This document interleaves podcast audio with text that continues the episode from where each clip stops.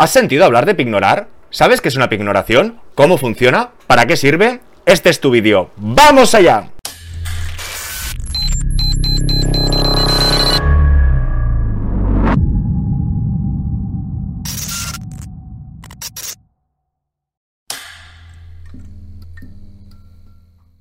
Hola a todas y todos, bienvenidos al Banquero del Pueblo. La sesión de hoy la vamos a estructurar en cinco puntos. ¿Qué es la pignoración o qué significa pignorar? ¿Qué puedo pignorar? ¿Qué porcentaje puedo pignorar? ¿Qué gano o qué pierdo con esta pignoración? Y el último punto, unos ejemplos prácticos para poderlo comprender mejor. Empecemos. Primer punto. Ignorar es dar o dejar algo en prenda. Un sinónimo sería empeñar. Un resumen fácil de entender es dejar algo como garantía. Se puede dejar un bien o bienes como una forma adicional o como una garantía adicional básicamente en el tema de préstamos. Los inicios vienen del Monte de Piedad y es un claro ejemplo donde se pignoraban bienes personales. Aquí podemos ver como los Montes de Piedad es un nombre genérico, o serían los Montepíos, que eran entidades benéficas donde los pobres podían obtener sumas en metálico empeñando sus pertenencias. Actualmente podríamos ver de CaixaBank que cuelga al Monte de Piedad, quiénes somos. Aquí te dicen tus joyas tienen más valor de lo que imaginas, etcétera, etcétera. Ya sabéis que un banco nunca pierde. Incluso aparte de CaixaBank, pues podríamos ver el montecredito.es, donde no deja de ser lo mismo. Aquí se empeñan joyas, bienes personales, puede ser un cuadro, piedras preciosas. Ellos te hacen un pequeño préstamo para que tú tengas liquidez. Acabamos de ver los inicios. La pignoración se utiliza básicamente para acceder a alguna financiación y puede que lo hagamos porque nos faltan garantías o porque nos sobran. Es decir, alguien que tenga dinero invertido y no lo quiera desinvertir lo puede poner como garantía o alguien que por capacidad de evolución o por solvencia le falte un poquito de garantías, que le pedan retener dinero para acabar de conseguir esa financiación. En el caso de los inmuebles, el acto de coger como garantía un piso o casa se llama hipoteca, pero también lo podríamos interpretar como un tipo de pignoración lo que no tiene nada que ver, porque cuando algo lo pignoran, tú no lo puedes usar ni disfrutar, y en cambio la hipoteca es un nuevo instrumento financiero que podemos vivir en ella mientras la estamos pagando. Pero solo para intentar entenderlo un poquito. Como habéis podido comprobar, no estamos hablando de nada nuevo. Saltamos al segundo punto. ¿Qué puedo pignorar? Realmente puedes pignorar cualquier cosa que te dejen. No sé si habéis visto alguna película que juegan a póker, que a veces dejan el reloj o dejan las llaves del coche. Pues esto es un poquito lo mismo. Delante del prestamista que tú tengas, si él te deja empeñar o poner como garantía un reloj o una joya, pero normalmente, y si hablamos de entidades financieras, no de usureros o de prestamistas, lo que nos van a pedir es dinero. Puede ser dinero que esté en la cuenta, dinero que esté en plazo, un fondo de inversión, unas acciones, renta fija, bonos del Estado. Todo esto se puede ignorar, pero ya a alguno le estará chirriando la cabeza y tendréis que entender, o ya veremos, como no todo te van a coger la misma garantía. Si tú tienes un dinero sin riesgos, te van a dar un mayor porcentaje de esa pignoración que si tienes acciones, que al ser más volátiles y variables, se puede reducir o cambiar. Ojo, ojito, que el plan de pensiones no se puede ignorar, está protegido por ley y esto puede tener connotaciones positivas o negativas. Pero alguien que tenga un plan de pensiones muy gordo, muy grueso y diga, mira, ahora lo voy a poner como garantía para comprarme un apartamento. No, no, no, por ley no se puede. Por lo tanto, el plan de pensiones no podéis contar con él con las pignoraciones. Un ejemplo que sí que muchas veces pasa, y para alguien poder pagar los impuestos de la herencia, le pignoran la herencia que va a recibir para que pueda pagar estos impuestos. Entonces, saltamos al tercer punto. ¿Qué porcentaje puedo ignorar? Es una pregunta muy interesante, quizá la más importante, y depende. ¿Por qué depende? Depende de la volatilidad que tiene cada activo. Y esta información no la tiene que dar el prestamista. Es una información un poco opaca, porque si queréis ver por la red fichas de fondos de inversión o saber hasta qué porcentaje de una inversión que nosotros tenemos actualmente que nos ignoren o nos cojan como garantía, no vamos a ver nada. Me he pasado un rato revisando fichas de fondos de inversión de aquí y de allá y no sale nada. Esta información solo la he visto a nivel interno, con lo que creo que es una información bastante valiosa para compartirla y que todo el mundo ya sepa por dónde van los tiros. Y antes de continuar, dale like si te está gustando y suscríbete por favor si aún no lo estás. Vamos a ver, continúe. Básicamente vamos a hablar de cinco activos. Primero de todo, las cuentas a la vista o el plazo. En este sentido, el banco nos lo van a pignorar al 100%. ¿Qué significa? Supongamos que nosotros necesitemos 10.000 euros. Si la garantía o la pignoración que vamos a realizar es sobre cuentas a la vista y plazo, ¿cuánto vamos a necesitar? 10.000. Perfecto.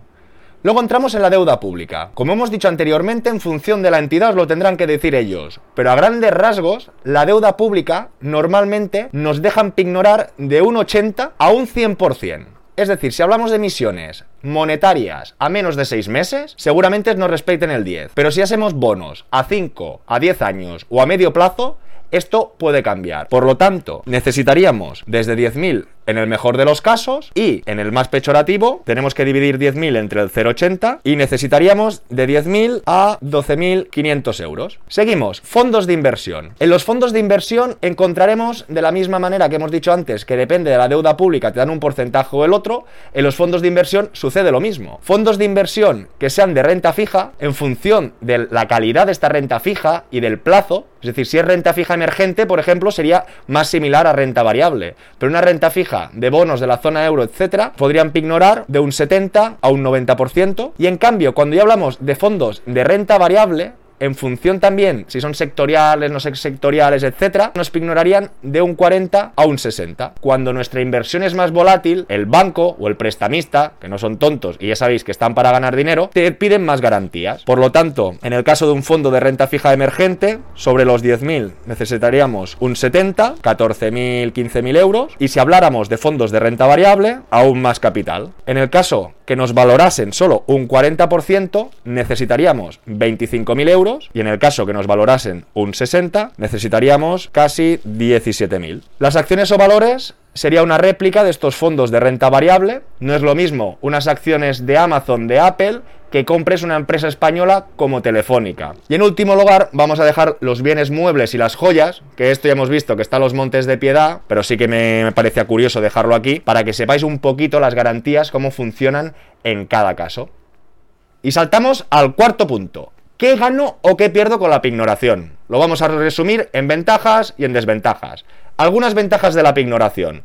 Podría ser la rapidez. En función de qué operación, pignorar o coger como garantía un dinero que tienes en la cuenta puede ser más rápido que pedir una balista, que pedir más documentación, etc. 2. Mejor interés. Está claro que si tú pides, por ejemplo, un préstamo de 10.000 euros para el coche, te van a ofrecer unas condiciones, pero si tú ignoras estos 10.000, como ya estás poniendo la garantía real, el interés tiene que ser mucho mejor. Lo veremos después en los ejemplos. Y la última ventaja que iría vinculada con el mejor interés es que puede ser más rentable porque te permite no vender tus productos de inversión. Pero ojo, que habrá que ver el porcentaje que te cogen como garantía o no, y ya sabéis que las inversiones no van bien, tampoco va a ser tan rentable. Pero a priori podría ser una ventaja, que tú, si tienes líquido o tienes patrimonio invertido y no te quieres desinvertir, no te quieres descapitalizar para comprar algo, lo podrías utilizar. Insisto que lo veremos en los ejemplos. Saltamos a las desventajas. Como en cualquier préstamo, creo que no hay mucho truco del almendruco. Si incumples tus compromisos de pago, puedes perder la prenda. Si tú dejas un anillo y no pagas el préstamo, te venderán el anillo.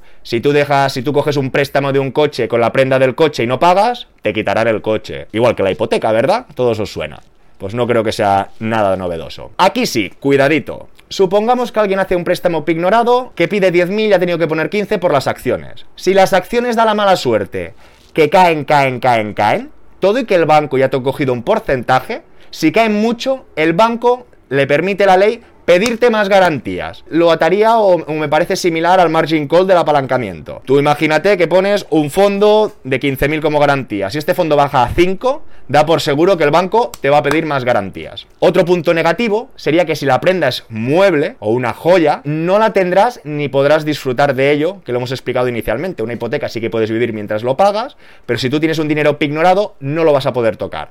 Y si tienes una inversión, tampoco. Eso sí, la inversión va a estar trabajando para ti, en positivo o en negativo, pero ahí estará. Y esto también es un poquito así asá, porque sí que puedes cambiar la pignoración, pero vas a tener que volver a ir al notario para constituir este cambio de garantía. Y esto, como siempre sabéis, tendrá un coste. Y ahora sí, saltamos al quinto punto con ejemplos prácticos para dar un poco de herramientas o poner ejemplos que todo el mundo pueda entender o darle un poquito de visión de futuro a esto de la pignoración. Supongamos que vamos a comprar un coche, que lo hemos visto hace poquito, y que la compañía nos hace una oferta. Nos dice que nos hace esta financiación. Nosotros, si somos ahorradores y tenemos 15.000 euros o estos 19.000 euros y no los queremos gastar, al banco, ahora el Euribor está al 2,7, sumamos un, pequeño diferencial, pues el banco nos podría hacer, por ejemplo, una oferta de este tipo, sin cobrar seguro, porque si no nosotros la amenazamos que nos vamos a llevar el dinero y no lo vamos a gastar, entonces él dirá, uy, prefiero hacer un préstamo sin seguro que que se me gaste el dinero y no hacer el préstamo. ¿Qué podríamos ver? Que gracias a tener este ahorro no nos descapitalizamos y conseguimos una financiación que respecto al concesionario nos ahorramos 3.000 euros. Segundo ejemplo, supongamos que necesitamos hacer la entrada de un piso. Nuestra familia nos podría dejar el dinero que sería una donación, podríamos hacer un préstamo, que queda pendiente de los otros capítulos, las otras ediciones de cómo comprar una vivienda sin entrada, o bien podrían ignorar su dinero de la cuenta, con lo que no sería una donación, con lo que no sería un préstamo, sería una pignoración. Y aquí sí que lo compro, que al no hacer hipoteca de este dinero, sí que sería un trámite muy rápido.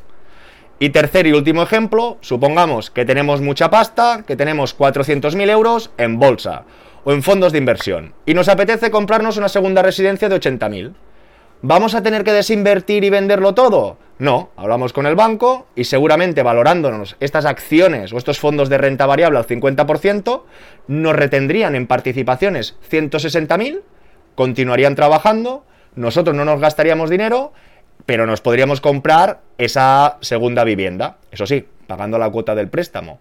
Pero con buen interés insisto, sin descapitalizarnos. ¿Qué sentido tiene? En función de las inversiones de cada uno o del tiempo que tengan o la rentabilidad que les dé, hay mucha gente que por no tributar plusvaluas, etcétera, hace estos casos. Espero que os haya gustado la sesión de hoy. Es un tema, un concepto que no se habla mucho, pero precisamente es bastante antiguo. Espero que haya quedado un poquito claro cómo funciona, cómo no funciona, ventajas, desventajas, y a partir de aquí darle vueltas a la cabeza a ver si en alguna ocasión, que no siempre, puede tener algún sentido útil o nos puede ayudar a alguna de nuestras transacciones o inversiones. Darle like si aún no lo habéis hecho y suscribiros, por favor, y nos vemos con más y mejor. ¡Hasta luego!